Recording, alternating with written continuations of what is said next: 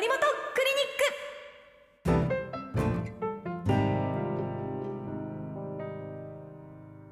え今日は2020年で売れている本年間ランキング。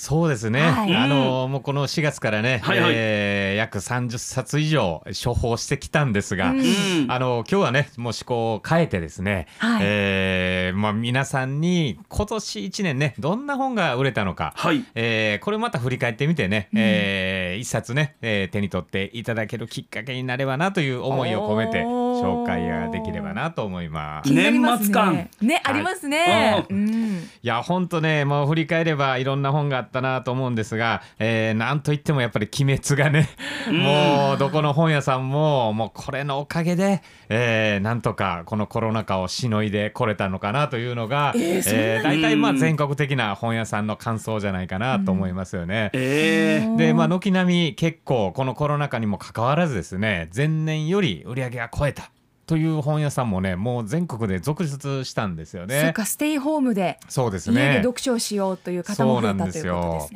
ね。でまた今今年に関しては、えー巣ごもりということもあって自分自身をどう見せるかというねいわゆる健康書とかこういうのがもう毎年あ売れてたいたんですが、うんうん。今年に限っては健康書がほとんどランクインしてないというええそう。なんだ珍しい状況で。やはりねそれだけこう対面する機会が少ない分ね、はいはい。えーこう見た目を気にするということも少なく、うん。えー逆に自分の心の内面を変えようというねやはりこうねあの仕事終わってから家に帰って、えー自分自身を見つめ直す機会が本当に今年は皆さんの中で多くあったのかなというような、えーランキングがずらっと、えー今年は並びました。森本クリニックでもそういう自分の内面を探るみたいな本をたくさん紹介していただきましたよね。そうですよね、うん。まあ本当ねあの、まあ、今年はそういう自己啓発書的なね、えーものが本当に非常に、えー多く手に取られたのかなというふうに思うんですがですか。うん。えーまあ、特にこの20位までランキングを出してみたんですがこれは純駆動那覇店のランキングですか？そうですそうです。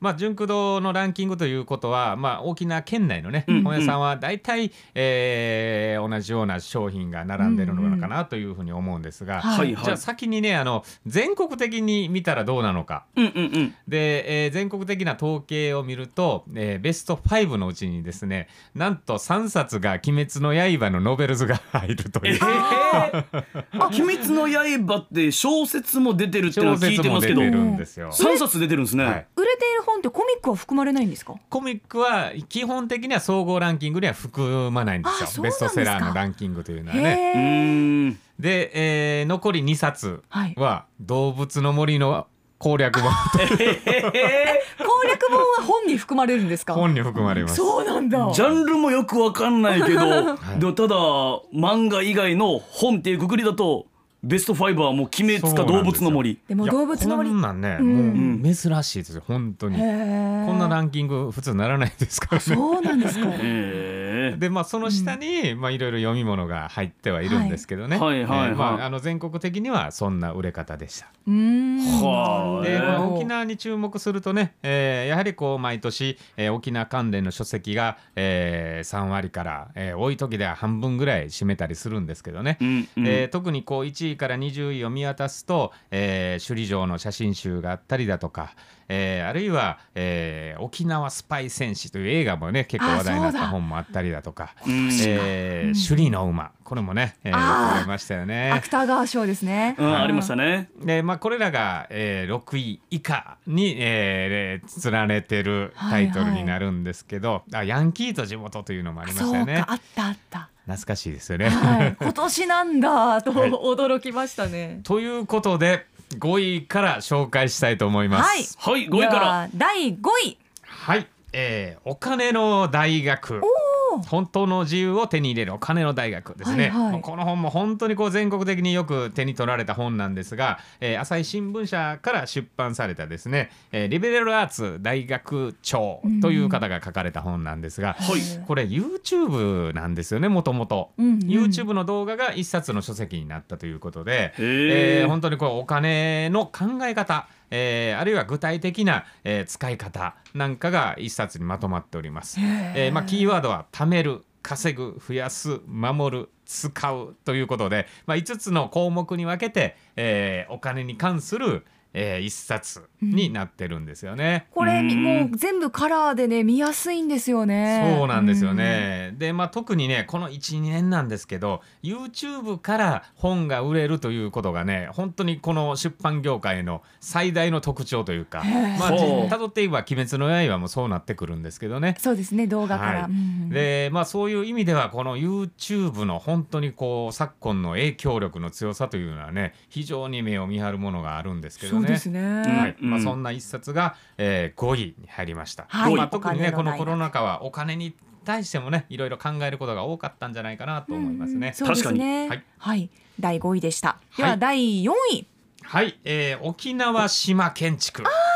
おおはい、えーこの本はですね今年の沖縄書店大賞の、えー沖縄部門の準大賞おですね。準大賞。まあ、大賞がね、ヤンキーと地元だったんですが、うんはいえーその2位がこの本になります。うんうんでこれ去年のね暮れぐらいに出た本なんですが、まあ、今年ね、えー沖縄書店大賞が4月発表ということで、はいそれから非常に、えーよく読まれた本になります。そうですか。はい、えーこれまあどういう内容かと言いますと、えー建築にスポットを当ててで建築から沖縄を知るというようなテーマなんですよね。うん。でいろいろこう沖縄にある有名な建築物から、えー結構マイナーなね、えー面白い建築物を取り上げてですね、うん。その建築物とそこに関わる人々に、えーインタビューをして、うん。でそこからこれまでの沖縄の歴史を知るとか、まあ、そういう内容になっております。うん。はい。これみすずちゃんも買ってたよね。買ってます。こういう建築の本大好きなんですけど、うん。読んでやっぱ私全然沖縄のこと全然知らないんだなっていうことを気づかされる、本当に文化とかそうやって人が本当に素敵な場所だってことを、うんうんやっぱ県民の人に知ってほしいから読んでほしい本だなと思いました。ね入り口が建築物っていうのがうん。ちょっと想像がつかないですけどね、うん。やっぱり生活とか仕事の場面じゃないですか建築って、うん。そこから沖縄を見てみるっていうのがすごいはいはい。新しい視点なのかなと思います。本当ね新しい視点ですよね、うん。その建築の構造からという、まあ、専門的な部分もあるんですけど、はい。やはりねそこに関わってきた人々がね、うん。本当にこう、えーいかに建物とね、えーうんいろんな関わり方をしてきたのかはい。というのもね非常に興味深い一冊ですね。気になりますね。はい。こちら第4位でした。では第3位いきましょはい、えー池上彰監修の「なぜ僕らは働くのか」ほうこれ3位。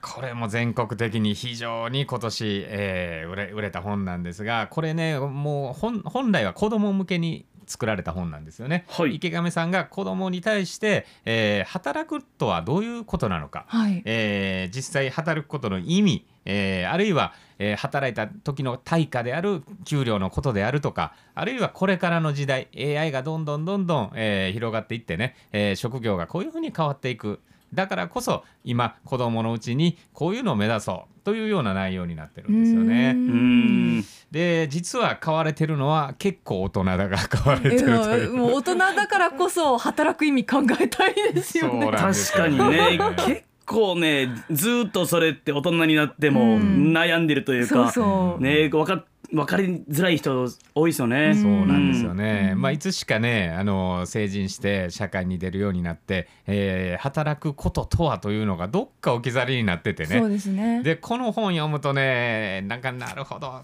えーいろんな気づきがあるんでね、うん。えーぜひこう大人の皆さんもね、えーこの本読ん読まれてみたらどうかなと思いますね。はい。はい。こちら第3位の本。はい。では第2位いきましょはい。